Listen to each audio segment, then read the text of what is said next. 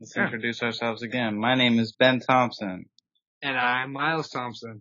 And we are brothers who love to talk basketball. Especially when we disagree on it. yes, we have a lot of disagreements about, you know, various stupid things about basketball, but we love to talk about it. so we're gonna record what we, uh, usually discuss. Go off on a little tangent, ramble a little bit. Yeah, you know, see where it goes. Close my window so that's not too loud. Smart idea. All right, where do we want to start? Uh, I believe we want to start with the Lakers. Very interesting topic. Um, big off season for them. A lot yeah. of roster changes.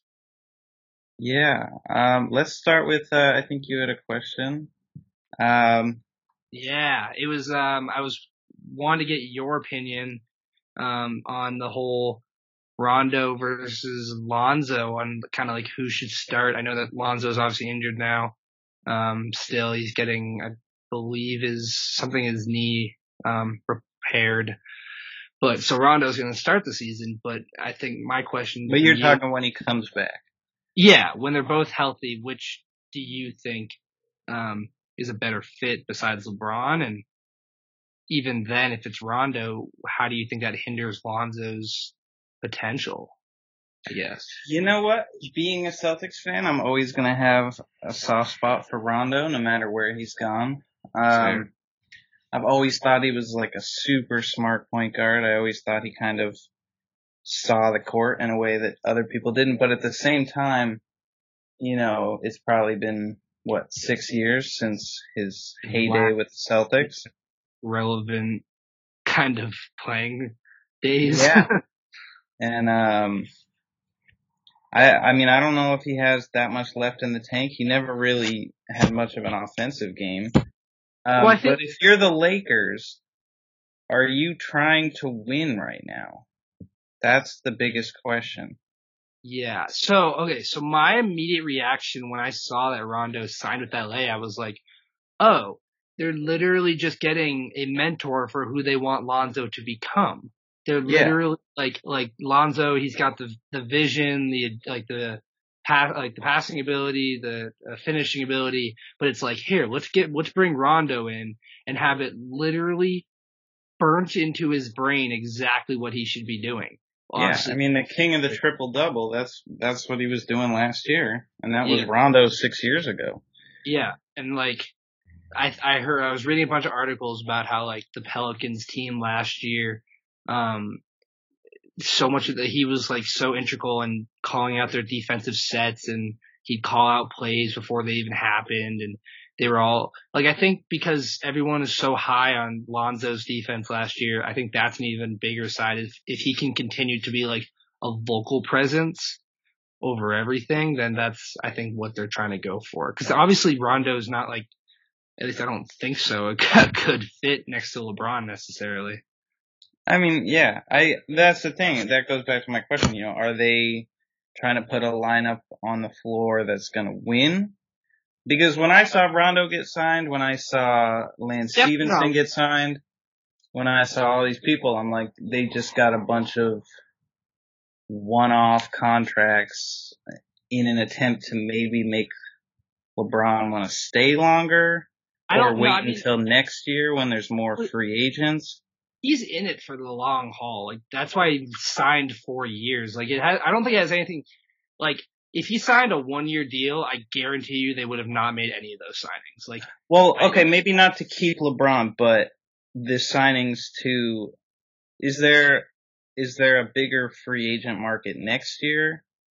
Well, yeah, I mean, I know, I know that I think Clay, uh, DeMarcus, he only signed a one year deal. Clay, DeMarcus, Jimmy, um, Kawhi, um, there's a couple other guys, but those are the top ones, like, um, that are going to be free agents. I think part of it is, I know that, uh, Pelinka, the GM, what he wants to do is a lot of, um, trying a new style. I think I read a lot that they believe that the kind of switchability attacking the basket, um, having playmakers is their way of, that's what they're trying to see could work.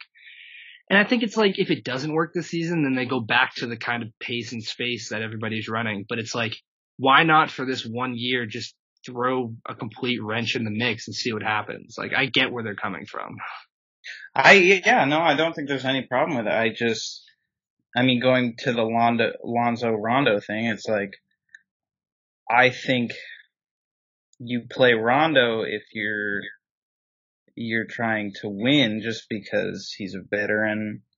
Um, I think he's going to play better with making LeBron shine versus Lonzo, who's going to try to, you know, he's trying to carve out his own name.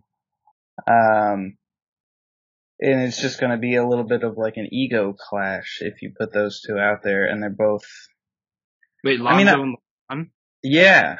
I, I disagree with you on that because Lonzo's such like a level-headed guy like he has no like if you ask him any question, he's so good at just keeping his head and with all the pressure that was thrown at him because of his dad, like I don't feel like I don't I feel like he's very willing to take a backseat role to LeBron. Like I don't see him clashing heads with him very hard. You don't think he wants to to shine? You don't think he wants to like prove why Lonzo Ball is Lonzo Ball? I feel like I feel like if he even has what it would be considered to be like an average season, he'll still get like the star. If the Lakers do well and he has an average season, he'll get so much more hype than if like he played really well on a bad Lakers team. Do you think the Lakers have any potential to go anywhere? I will put them. Oh, this is. I. It's so weird because I can put them anywhere from like three to 10. Like, it really just depends on the first, like, two weeks of the season. Yeah, it's like whether or not the whole thing yeah. gels or it doesn't. Yeah, I think like with LeBron, your your minimum is 40 games. Like you're gonna win at least 40, but like, I, I mean, if you really look at the Cavs last year, there it got to a point where it was like, I mean, you have Kevin Love, but Kevin Love wasn't even Kevin Love. Kevin Love was like Tristan Thompson. Yeah. Uh, I think like, but part of that was like he was just doing so much, and it was like a system specifically designed for him. And I think part of the problem this year is they're gonna have like, like I said, a whole new style of play that they're trying to, um, kind of learn on the fly. Like when and one that does or doesn't revolve completely around LeBron. I, I, I mean, every, would, whenever you have LeBron on the floor, it's obviously going to revolve all the way around him. But like with the amount of playmakers they have, I think they're trying to run Michael Beasley at the five. Like it's just such a weird, a really small lineup. He's like six ten. Michael Beasley is six ten. He's a tall. He he like he's yeah. He was like a t- six nine small forward coming out of Kansas State. He's really tall. And he grew an inch in the NBA. Yeah. Well, I mean, it happens. Um, I mean, I think they're going to be very interesting. I think, you know, like you said, it's going to be something where it's either first two weeks it doesn't work at all, or you know they gel really well. And it seems like, at least from the preseason videos I've seen, it seems like they want to play together. They're, you know, I saw an Instagram thing. Um, I think it was Lance Stephenson. It was like a picture of their second unit and it was, it said group and LeBron commented, they called it mud, uh, misunderstood, underappreciated, um, determined. Determined, yeah.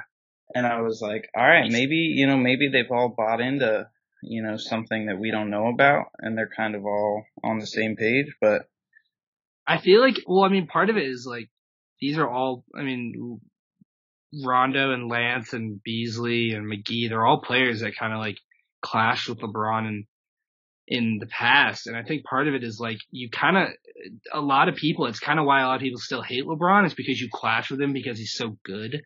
So it's yeah. like, kind of like when you get on his team, you're kind of like, all right, well, now I'm a part of this. I kind of like, let's make it happen. I mean, he's that good. I battled with him for so long that now I'm with him, I'm going to take it seriously. Like I know what he can do. Yeah. I mean, especially Lance Stephenson. This is a dude who like spent you know, the good years of his career trying to just get in LeBron's head. And, you know, now he's going to be running right next to him. So, Yeah. No, and I, I think like, um, with, I, a couple guys I, I really like Josh Hart. I wish they didn't have DC. I like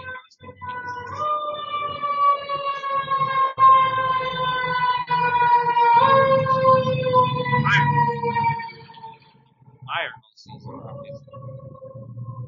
I'm sorry, say that again? That There's a fire engine going by because the Lakers are gonna be on fire all season. Yeah, apparently so. But yeah, like Josh Hart, and I know Kuzma is going to be, um, a gr- I feel like he'll be great next to LeBron. Um, but the one, like, where McGee fits into this, that's where I'm kind of lost. Like, why they're trying to run a traditional center. I get, he's not really a traditional center, but like a big presence next to LeBron. Like, I get it, like he needs, he needs an alley-oop target. I mean, yeah, he's a run the floor guy. He's not, you know, he's not Yeah. going to take up a bunch of touches. He'll run with you and he'll be in the paint. Yeah, I think it. mm, Yeah, that's why I'm questioning. It's just like where, what type of center is like best next to LeBron? That's my question. Yeah, I was just looking at our uh, list of I like- topics and I just saw that. Yeah, because like Kevin Love, they ran him at the five. Well, okay, let's let's go back through LeBron's career and let's look at all the sun, centers who have run with him, But right? you have to. You also have to think about like what season, like what type of, like in 2006, yeah, he had Ilgauskas, and that's a slow-footed center, but 80% of the league was slow-footed centers. So- Yeah, so you got to look at that, and then you got to look at the shift of just what the center means in general. Yeah, I think like so it's weird because Bosh next to LeBron worked really well. Like that was when Bosh transitioned to the five, their offense was one of the top in the league, and when they were playing defense, it was even diff- more difficult to stop them. But I think what's weird is like Kevin Love and Chris Bosh are not too different of players in terms of offensively. Like they both transitioned from post to like three point shooting. Yeah, they're But- fours that got turned into fives. Yeah, but when Kevin Love went to the five, it crippled so hard for that Cleveland team. Yeah, Like, Could not do anything defensively. And I, I don't know. I, I feel like Kevin Love was never real. I, I don't think he should have been put in that situation in the first place, but that's beside the point. being pushed to a five. Of just like being next to LeBron. Like I don't think he was ready for that coming out of Minnesota. That's a whole different topic. Yeah, it's a whole different topic. That's what I'm saying. But I truly believe Kevin Love uh, can't really come back from that. I think he's kind of on the way out. he's one of my Cleveland's an interesting team to watch this season, but we'll get to that next. Yeah. Um, let's talk centers and let's talk the um hey, cats. They're just Let's biting. talk about cats. No, let's talk centers because this is kind of an interesting thing and you just kind of brought it up about um Kevin Love starts as a four, right? Comes into the league as a four. Chris Bosh comes into the league as a four. Um, another guy, Al Horford, comes into the league as four. And um, maybe five, ten years ago, the power forward was like a real position yeah. and the center was a real position and it was they were completely different. The power forward, you know, would run the floor and the center would kind of just be back to the basket, dump the ball in, and that's a possession. yeah. Um, but you've seen now, it's like all these guys, if they want to survive, they've got to basically turn themselves into the center position. We just saw a cat run across the screen. Um, who, like players that came into the league as, you know, a four, like an Al Horford or Chris Bosh, um, who have had to play as fives because, you know, the four, or the five, like the traditional center has kind of disappeared and like yeah. the The five small ball. The has small. turned into a power forward. Yeah. So do you So- think that's good for these players as far as their touches, their stats, or, you know, I think- bad? So my interpretation of it is like it's definitely not as good for their. I mean, a lot of the guys. That's why like Jahlil Okafor kind of he's out of the league because he can't play the style he wanted, and it's kind of like it definitely hinders their ability to be their best player but at the same time, it keeps them relevant and in the game.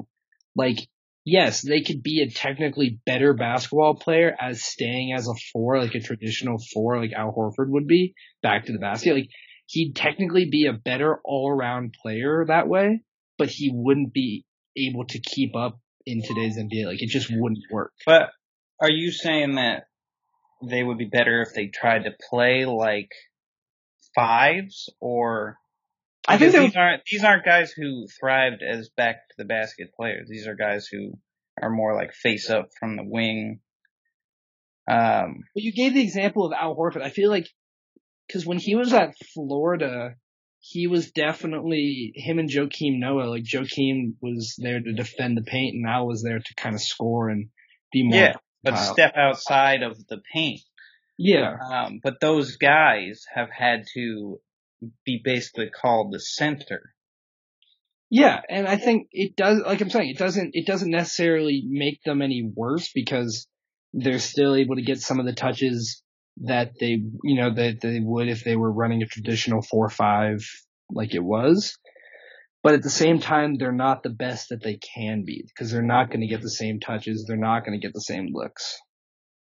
Yeah, I mean, I think I definitely, I mean, like I said, I'm a big Celtics fan, and I've definitely seen that a lot with Al Horford having to kind of just bog down the middle a lot more than he would. I mean, definitely last year he stepped out for the, you know, to the three a little bit more, but people who are, you know, more comfortable, I think it can almost, in some ways it can help because it can put you up against fives who, Can't defend you really. yeah, it can, you know, you, if you're a four and you're playing a five and you're up against a five who's a five, um, you know, you can step out, you can pump fake and you can go right by them. Yeah.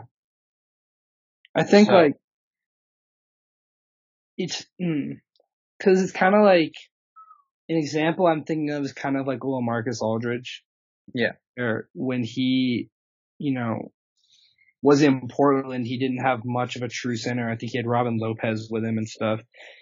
And now he's he's come to San Antonio, and you see him stepping outside a lot more and taking a lot more mid range jump shots, and and he obviously he's like still an all star and he's dominant and everything, but it's kind of like, is he getting a different style of play because he's put into that position now than he would have if he was in Portland and still kind of being that back to the basket, destroying everybody down low type of player. Like, yeah, he can do really well and it, it helps develop his game, taking more outside shots and being more versatile, but it's like, Do you think he'd be more dominant as a, if if if the league allowed him to be, I feel like he would be unstoppable just posting up down there and having like turnaround hook shots for days, you know? alright, so let's turn the conversation around and talk about all those centers who have pretty much, like you mentioned, Jahlil Okafor, pretty much just been kicked out of the game. Yeah. Um, what what do you think? Kind of number one, what do you think like sparked that that It's turn just- of the way we play? Well, it's it's mostly like because there's a, a strong correlation between back to the basket and slow footed. Yeah, So that's why, like, cause being a Heat fan, like, Hassan Whiteside, like, is dear to my heart, like, watching him come up from basically out of nowhere.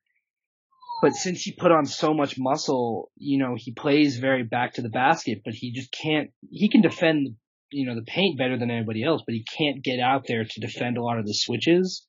And so many teams are running high pick and rolls now right at the top of the key that he can't get up there to defend a Steph Curry if Dragic gets screened. He can't get up there to defend that three pointer. And even if he tries, then he can't get back to recover on the roll man.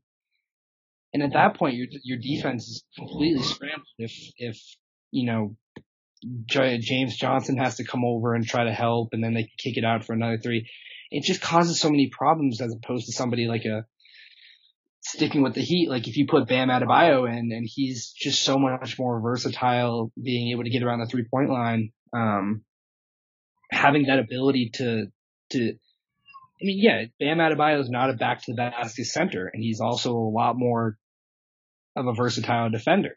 So those two things, that's a problem is that like their offensive game's not the problem. They can get you a bucket, but at the same time, it's like if you're trading two points on your offensive end for three points on the other offense or on the defensive end, you're not going to win very many games. All right. So say you're a head coach, right? yeah. Which do you think is in your mind, which is a bigger problem that you need to address?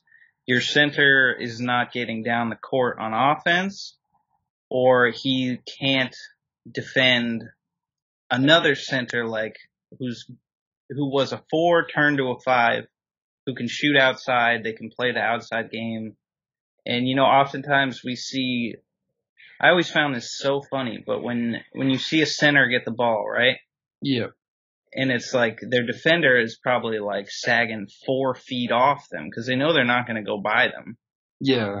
Um, I think Joakim Noah used to do that a lot. No, no, people used to do that to Joakim Noah. Yeah, I think- I mean they could hang out like six feet away from him, and it's like Yeah. you know I'd be screaming like shoot the fucking ball, Yeah. like you got you know nobody near you, but um like you know are you more worried about a center who is not helping you on the offensive end because he just he can't run with your yeah.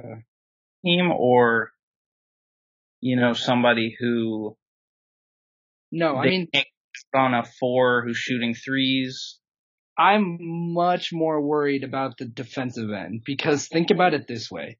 So even if like, say you're the Warriors and DeMarcus Cousins can't really get up the court in time to be part of the offense, you still have all of those offensive weapons that can create their own shot. Don't really, they don't need to run in and out of the, in and out of the post. But on defense, if, if DeMarcus Cousins, you know, say he's still recovering from his Achilles injury, if he still has trouble getting out to defend some of those, you know, those stretch bigs, it really shakes up your entire defense. Then every other player is having to work twice as hard. You know, they're putting in 125% to try to cover the, you know, the center who can't really get around the, like, get help on the screen. And when that happens, everybody else is putting much in so much more effort, takes away from their ability to, you know, last longer in the game, get up good shots on offense. So I'm much more worried if my center can't play good defense. That's why, you know, Al Horford is intrinsic or not, is so much more valuable than Andre Drummond is, I think. Like, he's going to get you a lot more wins, but Andre Drummond's going to get you a lot more stats. Okay. Um, all right. So let's. You brought up Demarcus Cousins. That was something we were going to talk about. Let's talk about that. Um, as we all know, the Warriors Trust signed. Demarcus Cousins in the uh, yeah, The in the Warriors. off season. Um, right off the bat, do you think that helps or do you think that hurts? And I know a lot of people immediately would just be like, "Oh, it's Demarcus Cousins." Look, of course it helps, but like in the way, and you know the way, you know, we all know the way that the warrior Warriors run, and they get out on the break, and they move Yeah. the ball. I think for my interpretation of it is like Steve Kerr is such a smart coach that it can really only help. I mean, it's not like he's put in a situation with a rookie head coach who doesn't really know how to manage, you know, A, an attitude like that and B, um, kind of a switch of the, of the offense. I think like Steve Kerr is bright enough to know that if it's not, if it's not really going to work out for him, he's not going to try and force it. Um, he'll put DeMarcus in a situation with the second unit that's going to get him the touches and stuff he needs. But, um, coming off of an injury like that with kind of like a prove it contract, um, he can't really, de- he can't demand very much. He's not, he's not, they're kind of putting him on the same level as JaVale, kind of like a prove it. Like, if you you, can, think you can help. after last year Yep. that Demarcus Cousins is now on the same level as JaVale McGee? No, not not skill wise, just kind of he does have to prove it. And and I mean, if Warriors hadn't signed JaVale McGee, he wouldn't be on the Lakers right now. He wouldn't be in the NBA. That's my two cents about that. He Yeah. had to prove something. So I think like that's But think about this. You, we know Demarcus Cousins' attitude, right? I can totally see a situation where because of the Warriors offense, because of all the players that, you know, the all, they're five all-stars, right? Yeah. DeMarcus Cousins is not getting any touches and, you know, if somebody like with your attitude is like, wow, he's not really proving himself, he goes to the front office and says, well, fuck, it's not me, it's the fact that I'm not getting any touches.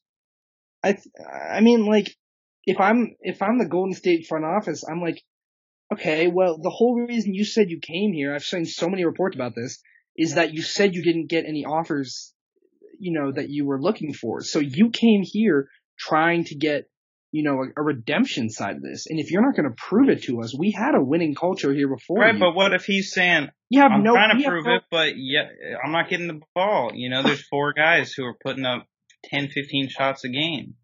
but it's like we're winning before you. So if you can't change what you're trying to do to help us and benefit us, we don't need you. Like it's sad to say we can't. But keep- that's, that's why I'm saying, do you think he helps or he hurts? he helps if he. It's it's all dependent on if he wants to. It's like he helps if All he, he Say wants. he buys into the culture and is like, I want to win a ring. yeah, What does But no. DeMarcus Cousins do for you? if he buys in and if he's How does oh, he emotionally change his game? But I'm not even talking that, right? How does Yeah. How does he change his game so that it helps the Warriors? Because mm-hmm. I can't see a world where DeMarcus Cousins is running up and down the court. But he shoots threes now. He's shot a fair amount of threes, especially in New Orleans. All right, but like, he does. I think like he does. They don't really need him to what do run you up see him? Do you see him just rebounding a lot? Do you see him? He's not really ever been much of a. I mean, when he gets into it, like in the Sacramento days, yeah, he could get a bunch of offensive rebounds, but like, I think that's not going to be his main role. I think he'll be there as kind of a. If you need to late in the shot clock, you can dump it into him. Yeah, he'll get you a bucket, or you can. I think he's kind of like a first and last option in an offense.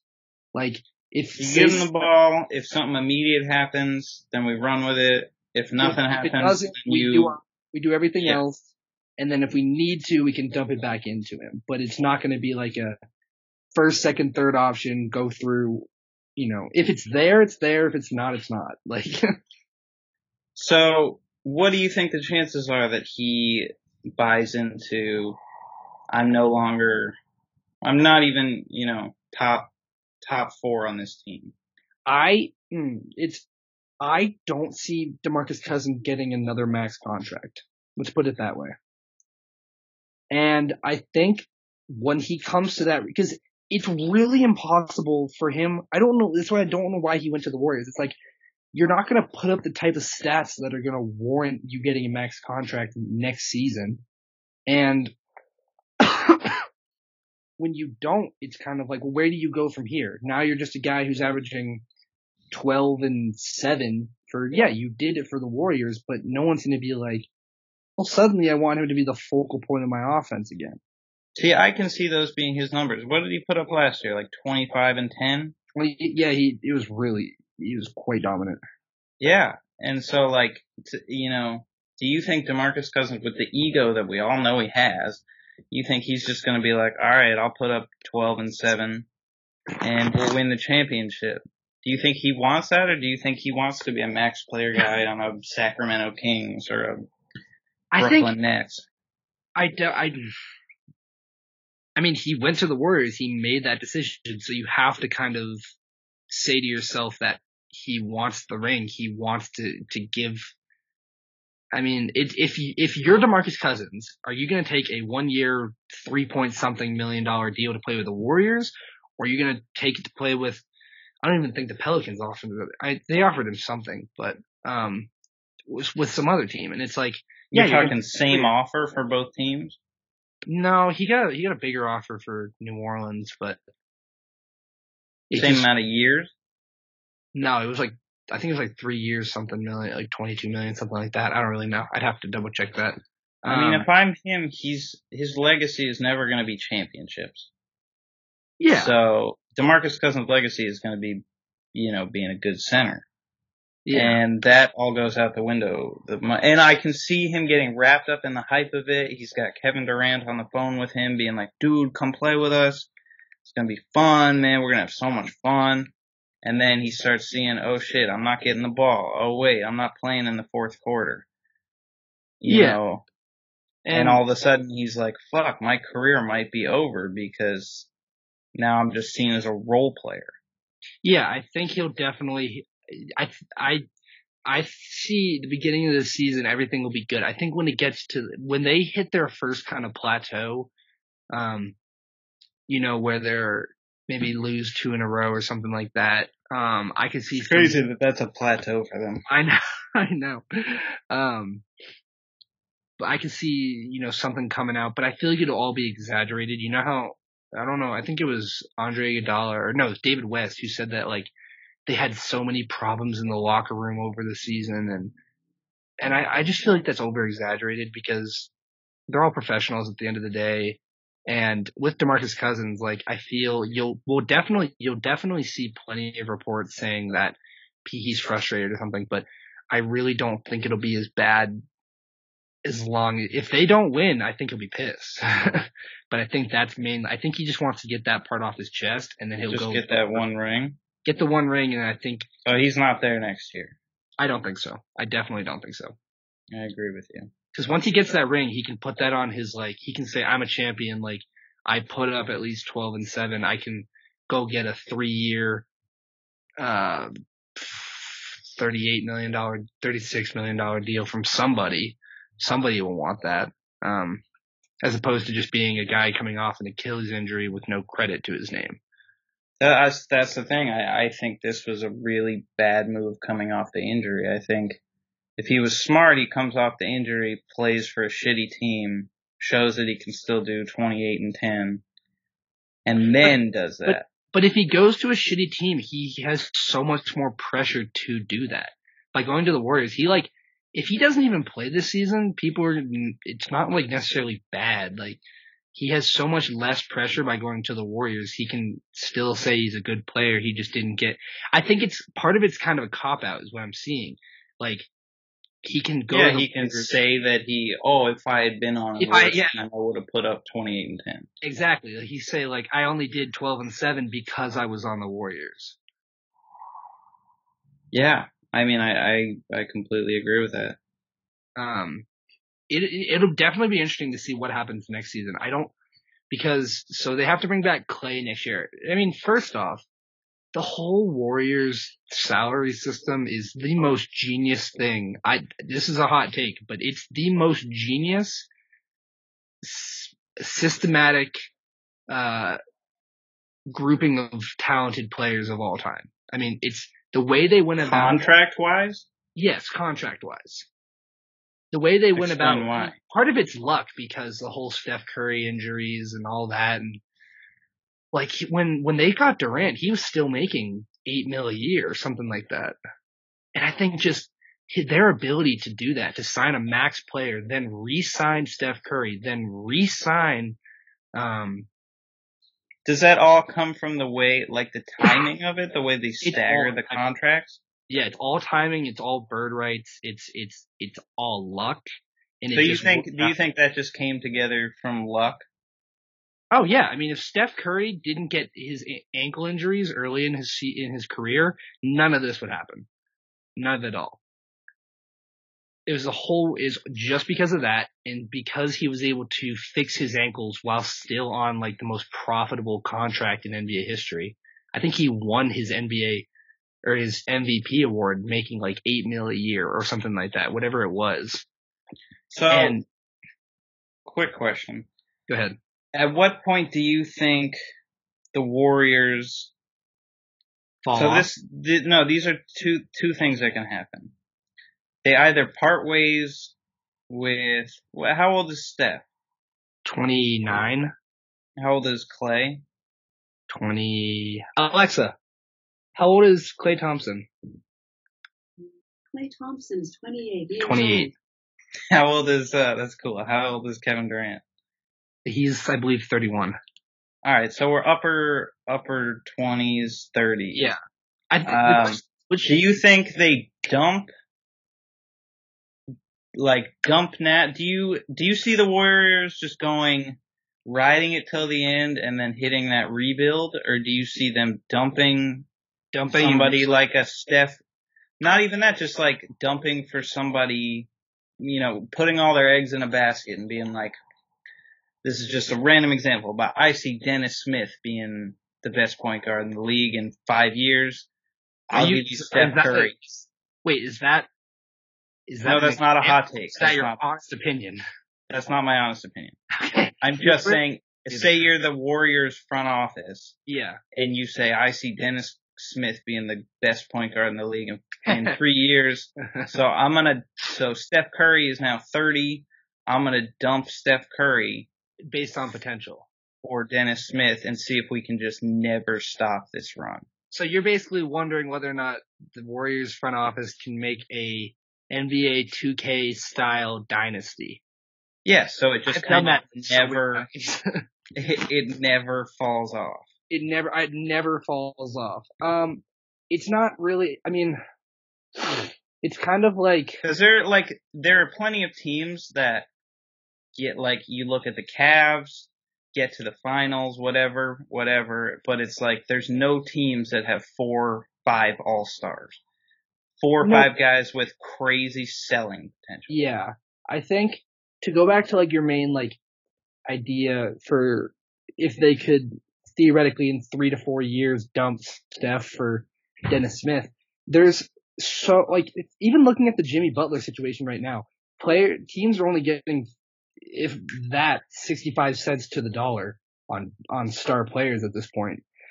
And a player like Dennis Smith Jr. is going to be untouchable by the Mavericks. I think when unless you're trading a player at his prime, te- other teams are going to know what you're trying to do. They're not going to let you finesse them on that. They're not going to Do you think they don't let you finesse them because they see, oh shit, the Warriors are trying to form a fucking never ending dynasty, or they're like, oh, I know that Steph's on his way out. I know that Yeah, Dennis because-. Is, No, it's definitely the second one because like if say you're Dallas's front office and you're looking at it and you're saying, "Oh, Steph's now 34 years old in the year 2022." And he's still making 40 plus million dollars a year. Uh say his ankles came back and they're they're causing trouble again. Why are we going to trade our up and coming talent for something that yeah, he can still probably give us 20 points a game, but he's not going to get us anywhere. I mean, I just, as much, if I was the Warriors, yeah, at a certain point, I would think about trying to, you know, drop off and try to pick up some new talent to just keep it going. It's just so unrealistic. I, I mean, they're, they're geniuses, but they're also very, but they're they're the only ones who can do it because they have so many people with so much like resale value. yeah, Like I look at the Celtics as another team of like five per- potential all stars in the starting lineup. yeah, Um, but they're all at a relative age where they don't even need to think about that. But these are guys who have been on the top of the NBA for five years. Um, Well, I think part of the and at some point they have to start thinking about that. I th- well, okay. Well, here's the thing. The this is all an assumption based on the fact that you're assuming that all five players are just going to buy into it no matter what. Like you have to take in consideration Klay might leave next summer, and Durant might. He only signed a, a one plus one. He could leave next summer too. I think he's up next summer too.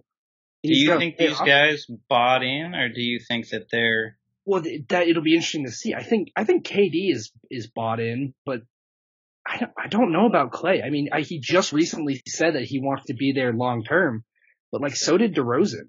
You just don't really know. I mean, he did get traded, but Yeah, I mean that wasn't DeRozan at all. Yeah. Um.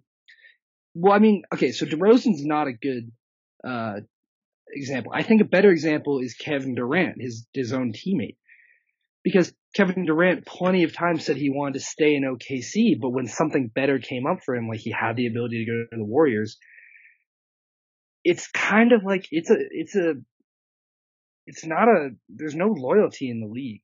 I mean, players see that now. Like LeBron said so much about it. Like Isaiah Thomas said so much about it. There's just no loyalty into the league anymore. So it's There's no of loyalty between teammates or in front offices. in front offices between players.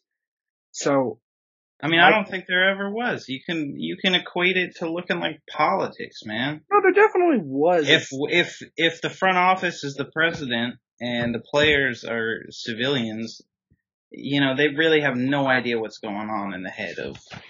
Yeah, but I think like I don't know. I at least back when like 2006 through 2008, I would have said there was more loyalty back then there is than there is now. Oh, for sure. I mean, back then it was like you get your franchise player and you do anything to make You them happy. stick to them, like because that's And all. you- now it's like I just want to be competitive. I just want to be competitive. I just want to win rings. I just want to be considered the greatest of my position or whatever.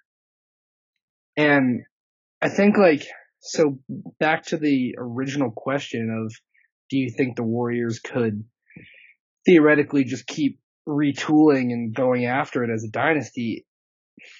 I just don't see them being able to hold on.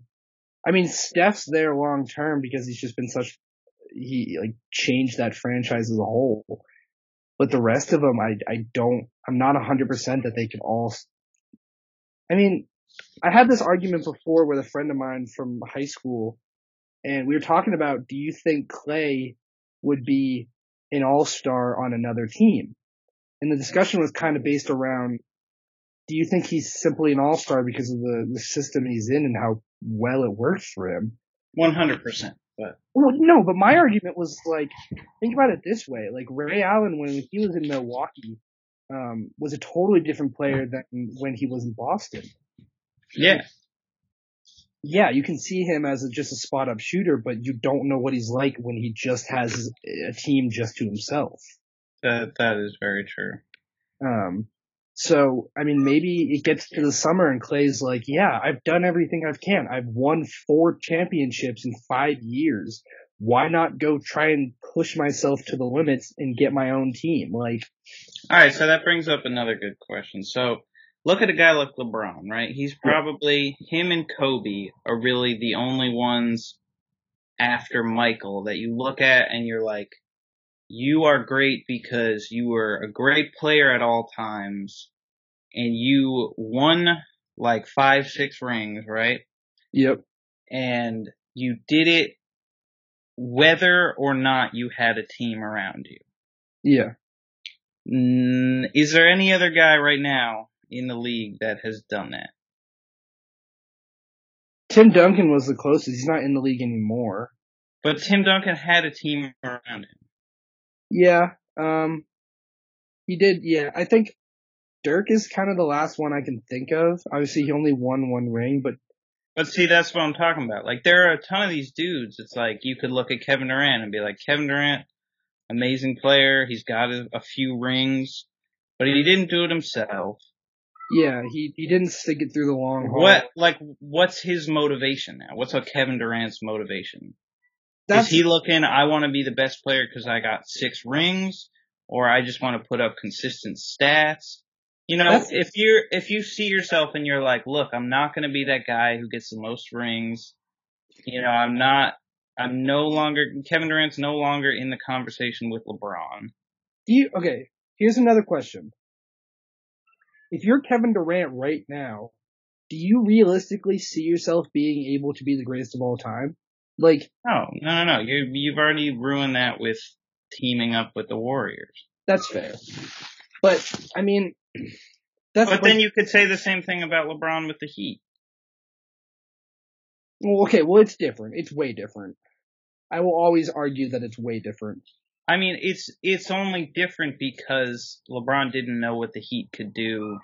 Yeah, hadn't seen the thing work. yeah. Kevin Durant saw the thing work and jumped on the train. But it's like, I mean, the only difference is you give it one year and LeBron watches Dwyane Wade and Chris Bosh go to work and says, "Oh shit, this works." Yeah, that's fair. Um, but like, do you think um, the motivation for those guys who get like Steph Curry, all them who've got what? What do they each have? Three rings now. Yeah, KD has two. But the the the like The warrior, Warriors, warrior. yeah, they have three, three and four Uh, years. Did you just call them the Couriers?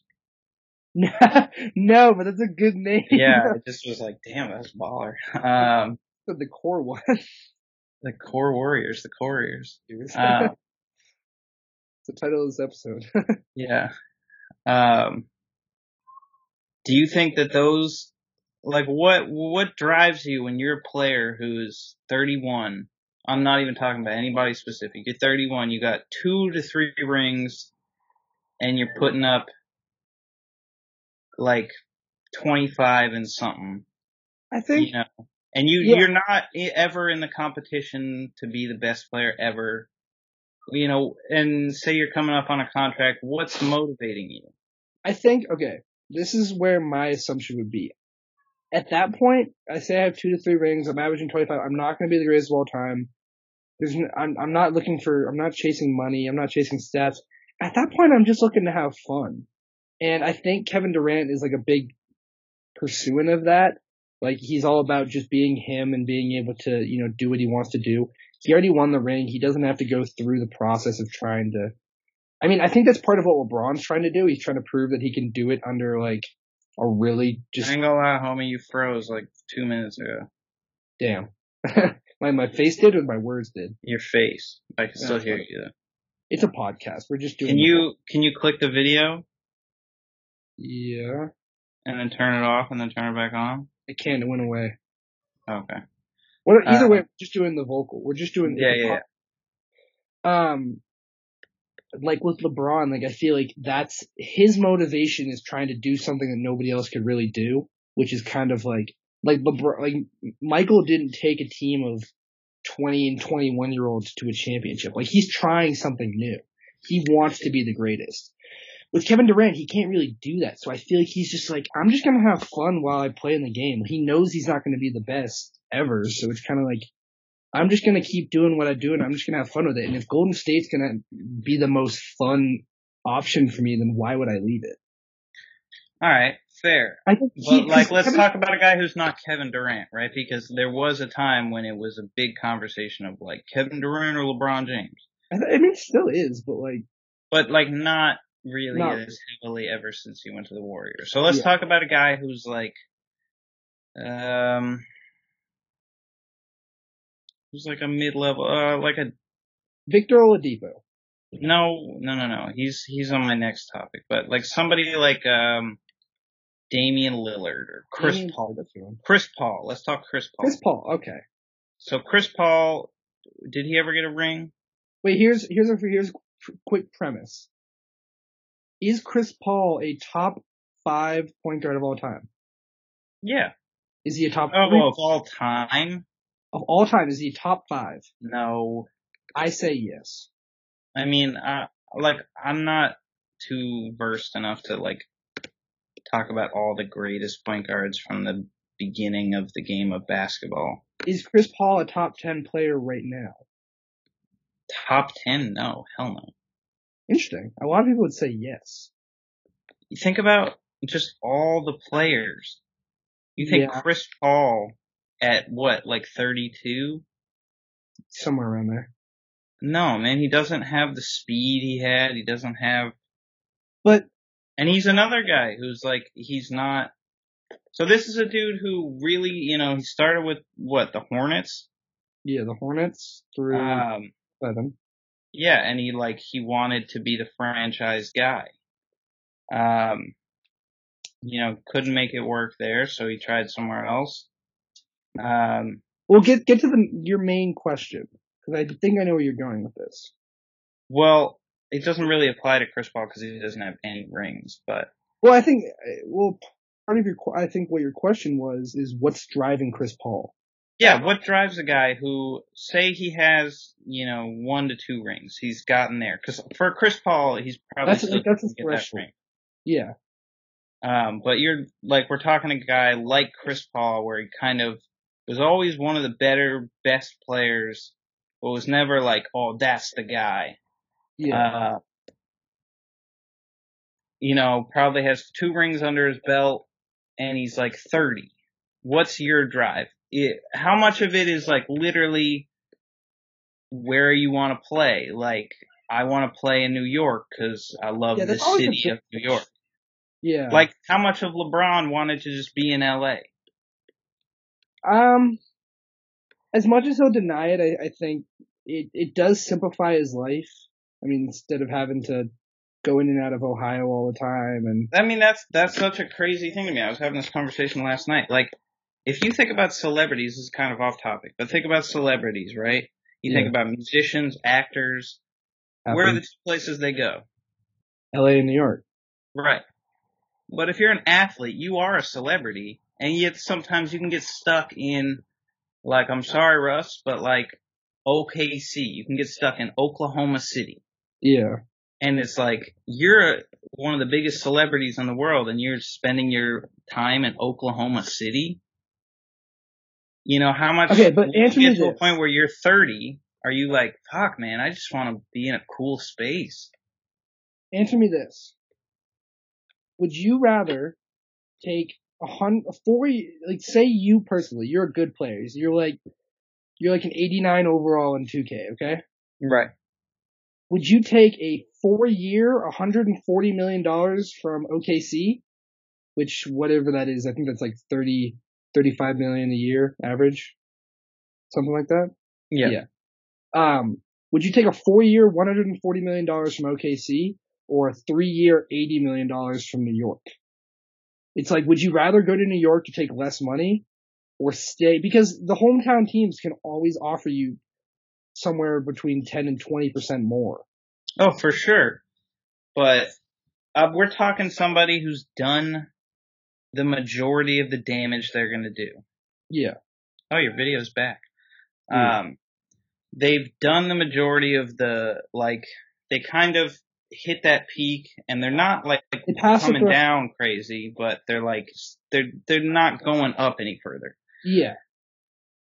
What, like, What incentivizes them? what's the major thing that's driving you? I don't think it's money at that point. Well, it depends on if you, I mean, it, it, I, it's cliche to say, but it depends on the player because like, if you're somebody like a, like a Joe Johnson who already got a huge contract, you don't really need that anymore. Yeah, you're not chasing the money.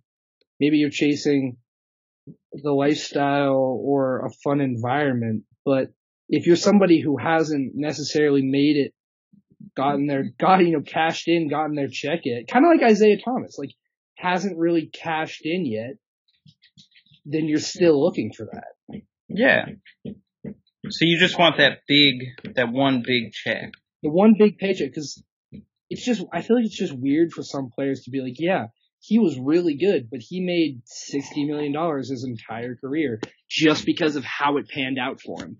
Just because of how he decided to, you know, he wanted to live here or he wanted to go get a ring at an inopportune time. Or he got injured, something like that. So for a player kind of like, you know, uh, I mean, I, here's an example. I don't know if this fully works because he was a little bit older at the time, but like Ray Allen, right?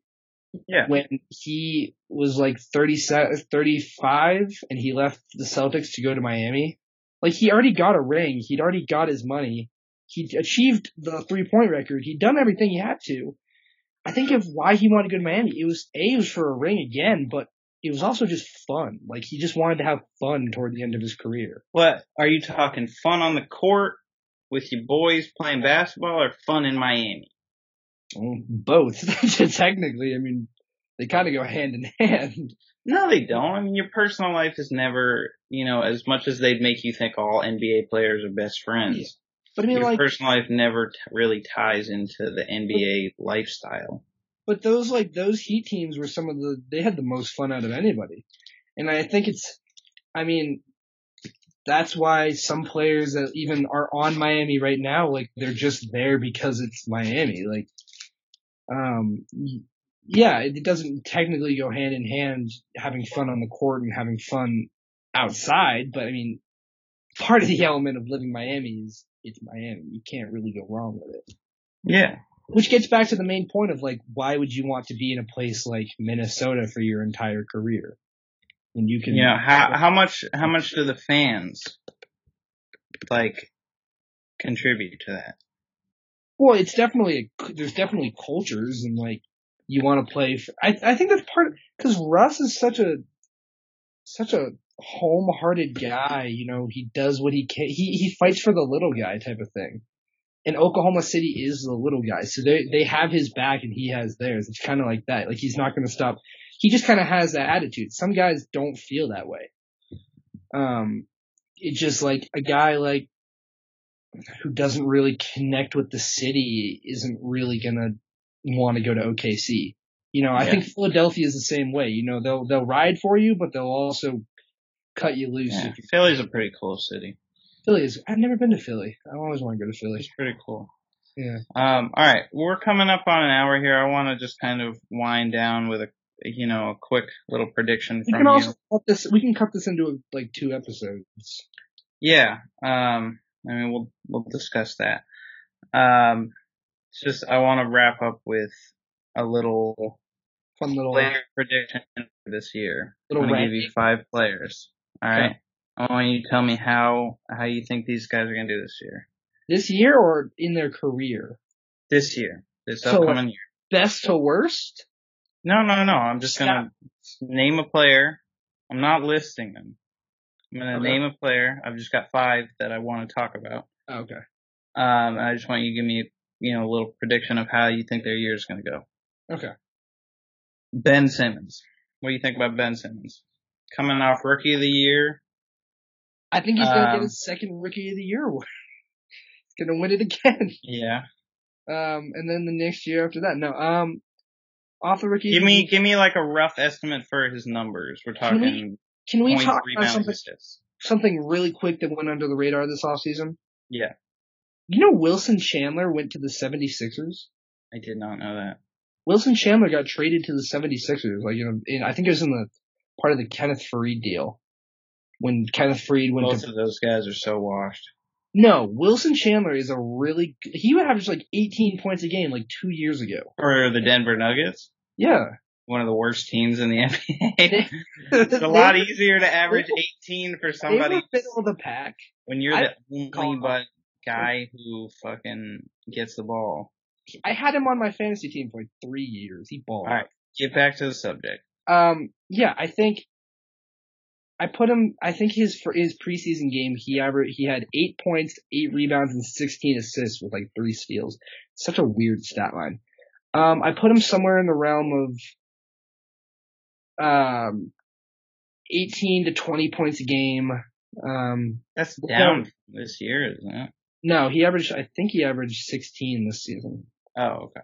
or somewhere around fourteen, or something How that. close It's do you see him to a triple double? like right there. Like 8.9 rebounds, 9.2 assists. Like he's going to be really good. I don't know how well it'll translate to, um, to wins. Um, I think that Philadelphia will definitely be very good. Uh, they have a much better bench, you know, in terms of, uh, it's much more solid and like they know who they are than last year because they just kept, they threw in Ersan and Marco Belinelli at the mid season, which worked for them, but it was kind of like a scramble. Like you didn't really know who was who. Um, so I think they'll be good. He'll definitely make an impact. He'll definitely be an all-star. I know that. He should have been one last year, but they don't really let rookies in the all-star game. Um, uh, yeah, I put him somewhere in the 18 to 20 points per game, high eight rebounds, So close to a triple double. close to a triple double. Definitely very close. It also depends on how Joel is, if he's healthy or not, but You think Philly better or worse than last year? better. All right, What, Um, what seed were they last year? The four seed? somewhere around there. Or were they the three seed? Because Miami was six, I believe. Yeah, they were the three seed last year. Miami was six. That's an embarrassing Eastern Conference. Shut up. Shut up. They were so good. I love that. Yeah, yeah, yeah. Um, all right. Giannis Antetokounmpo.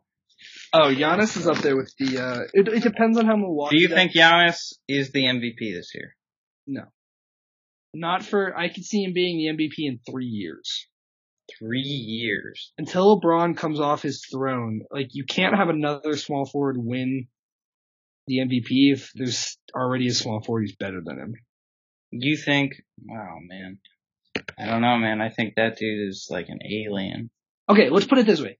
if Ya- if the Bucks were somehow to end up in a top three seed in the Eastern Conference, I could see it. But don't- only then.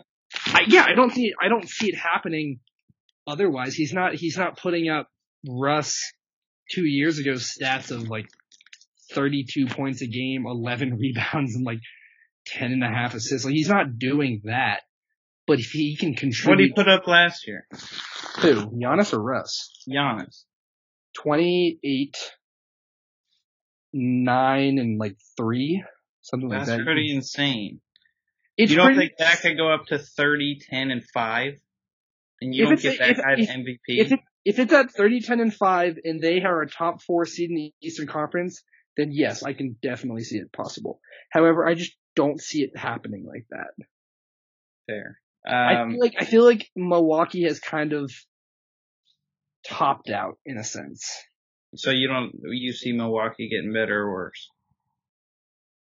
Worse. Really? Yeah, I don't I, feel like they made any changes.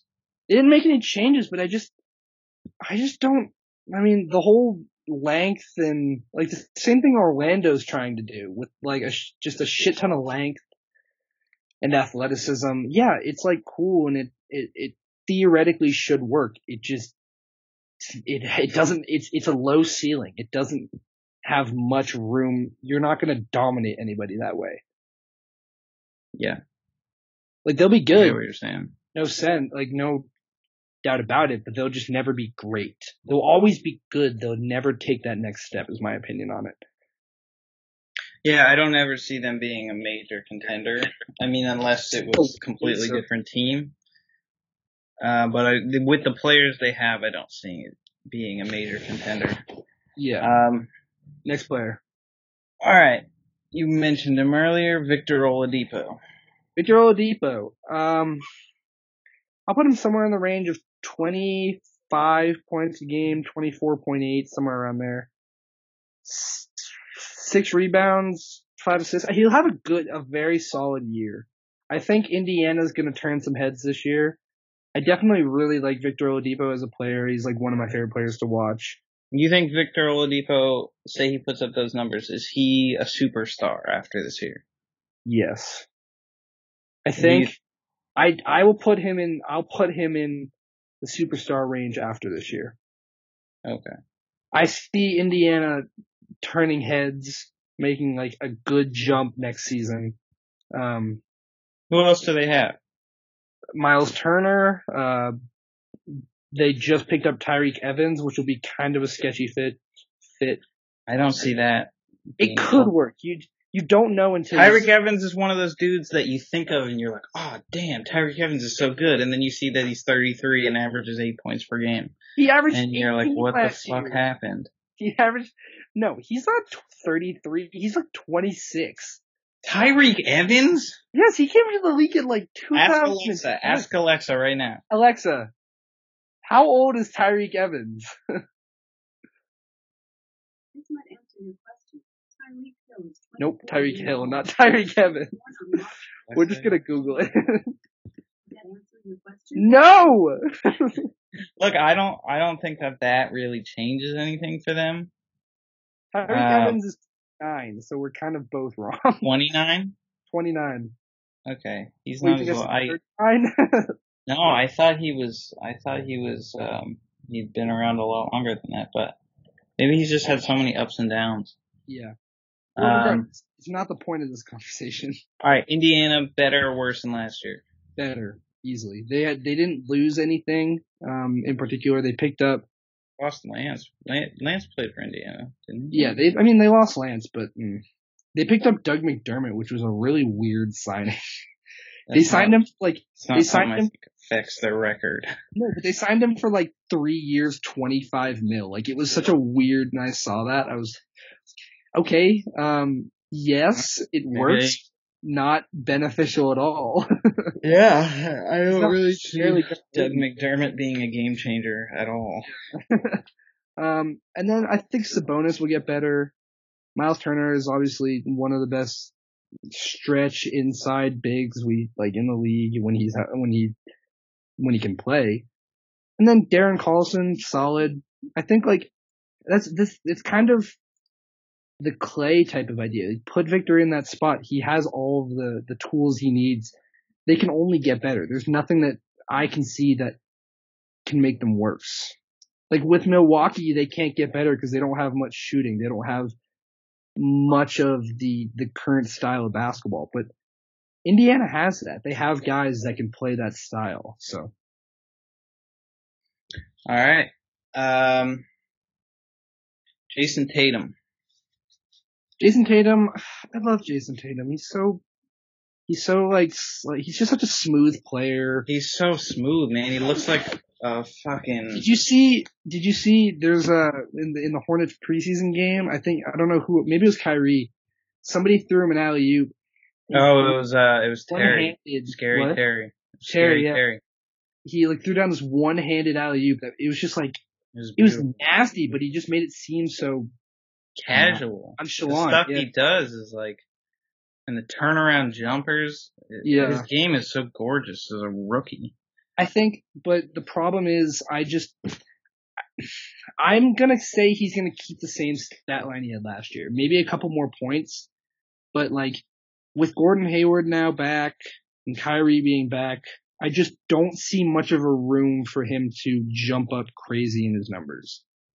So this is a this is a weird thing. I've been playing a lot of like my player NBA 2K18. Okay. Uh, and it was when he was a rookie. And there's like, I play so much of it and you know how they just kind of like repeat a bunch of things? Yeah, The announcers. Circle, yeah. And they say every time Jayson Tatum gets the ball, they're like, oh, kind of, you know, a jack of all trades, but a master of none. That's a good, yeah. That's def- Meaning like he can do everything real well, but there's nothing that he's a star at. Yeah, he's he's kind of like a discount, um, a discount Joe Johnson in his prime. I guess this is a weird way to put it, but like, kind of a very smooth player, but he's never, you're never gonna be like, he is the best player in the league at X, or What part of his game do you see developing the most over his career? um, developing the most. Yeah, from like rookie year to holy shit that, you know, he worked on that a lot.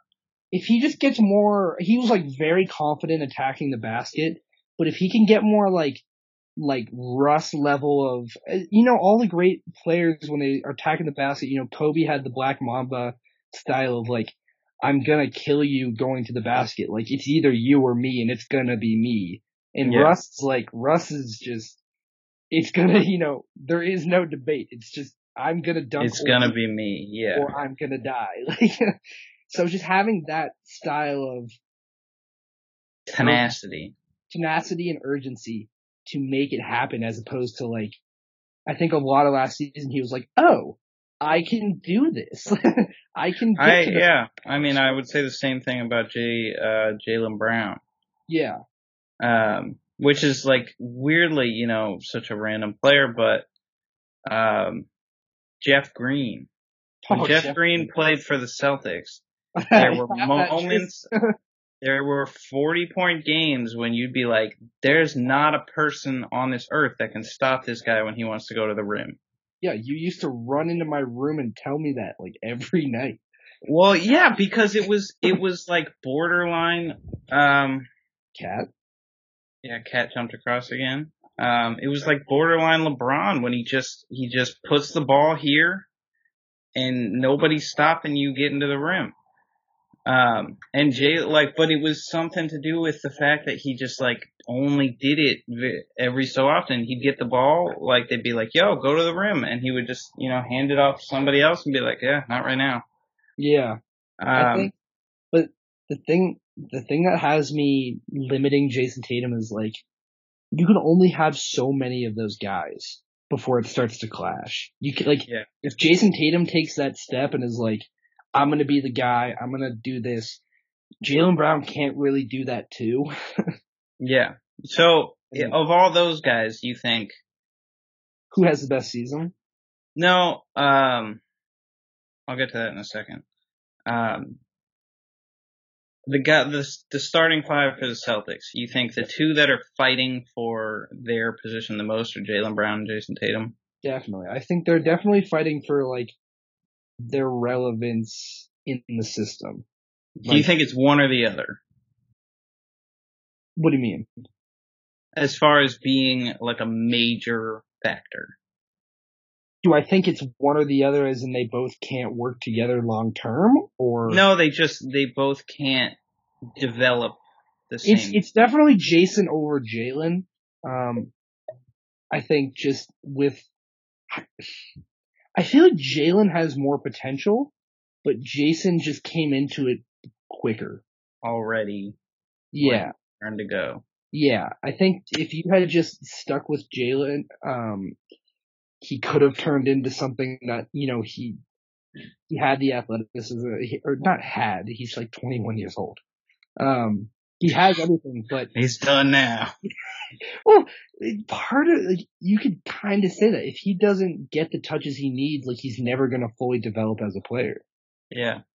And it's like if he had came in his first year and did what Jayson Tatum did, he would people would be like, "Oh, Jaylen Brown, like we have this star," and Jayson Tatum is like kind of trying, but Jayson just happened to be now there. it's like Jayson Tatum, we have this star, and Jaylen's trying. He's kind of he's just trying to be there. Yeah, I I feel like he'll get he'll be the odd link out. He'll kind of get the short end of the stick, but which is sad because he's just so.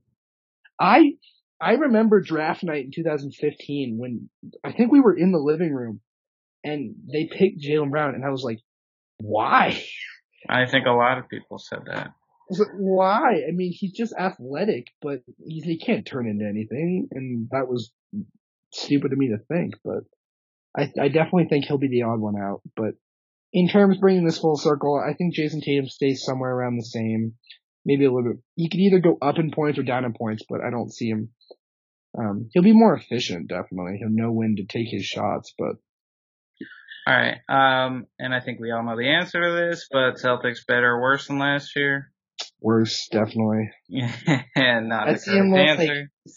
I see him like facing the Heat in the first round, but like and then just getting destroyed. Yeah. But like, the but like Miami's the number one seed and Boston's the And number seed. eight, yeah, and then it's like a sweep by Miami because they have so many talented players. Um, all right, last player, last player on the list, Dennis Smith Jr. Ooh. Um, this mainly I think depends on the emergence of Luka Doncic.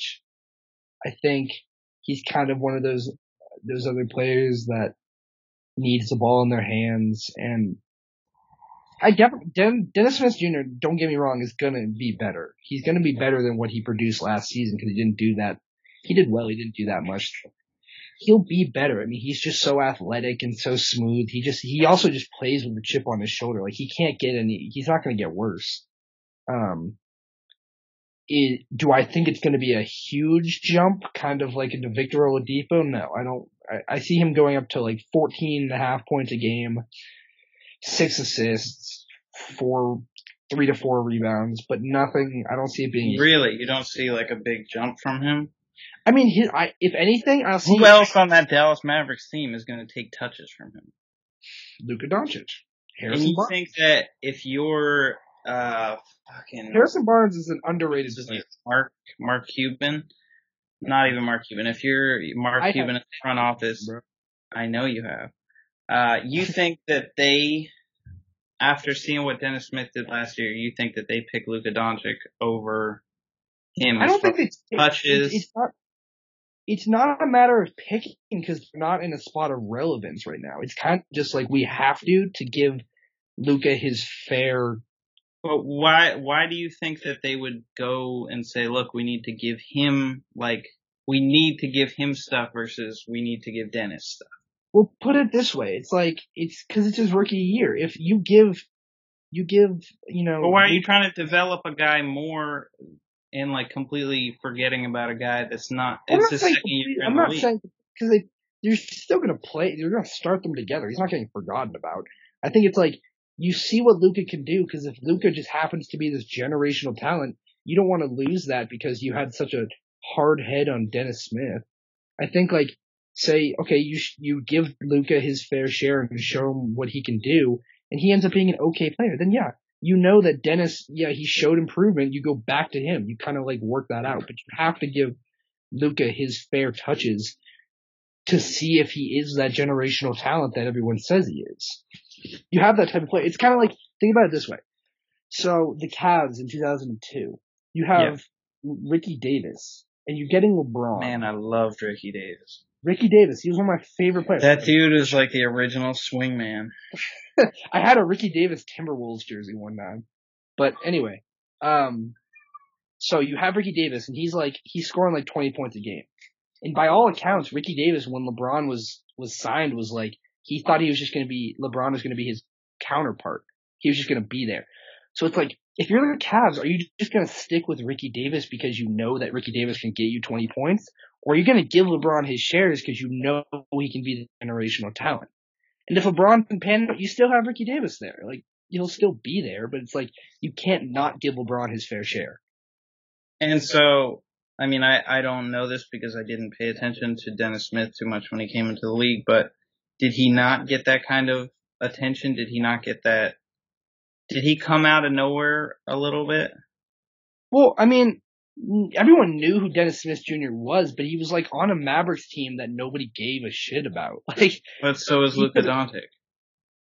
but they now have DeAndre Jordan. They have like Dennis Smith when he was on his rookie year, which was not was that last year? Yeah. Oh wow, seems like he's been in the year two two.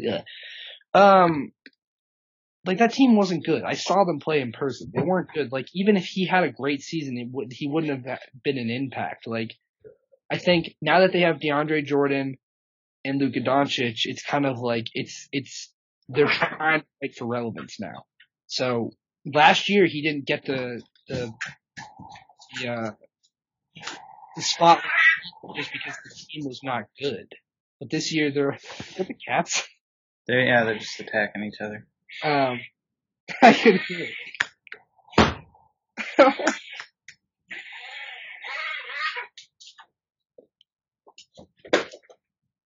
Yeah, threw, something at them. um, yeah. I mean, last year he got his spotlight, but it was it didn't. He's it's not. It didn't really like didn't do anything. So I think if Dallas can make a push this year, then you'll definitely see more Dennis Smith Jr. stands. I see that as well. You think Dallas much better? It sounds like. I'm a high,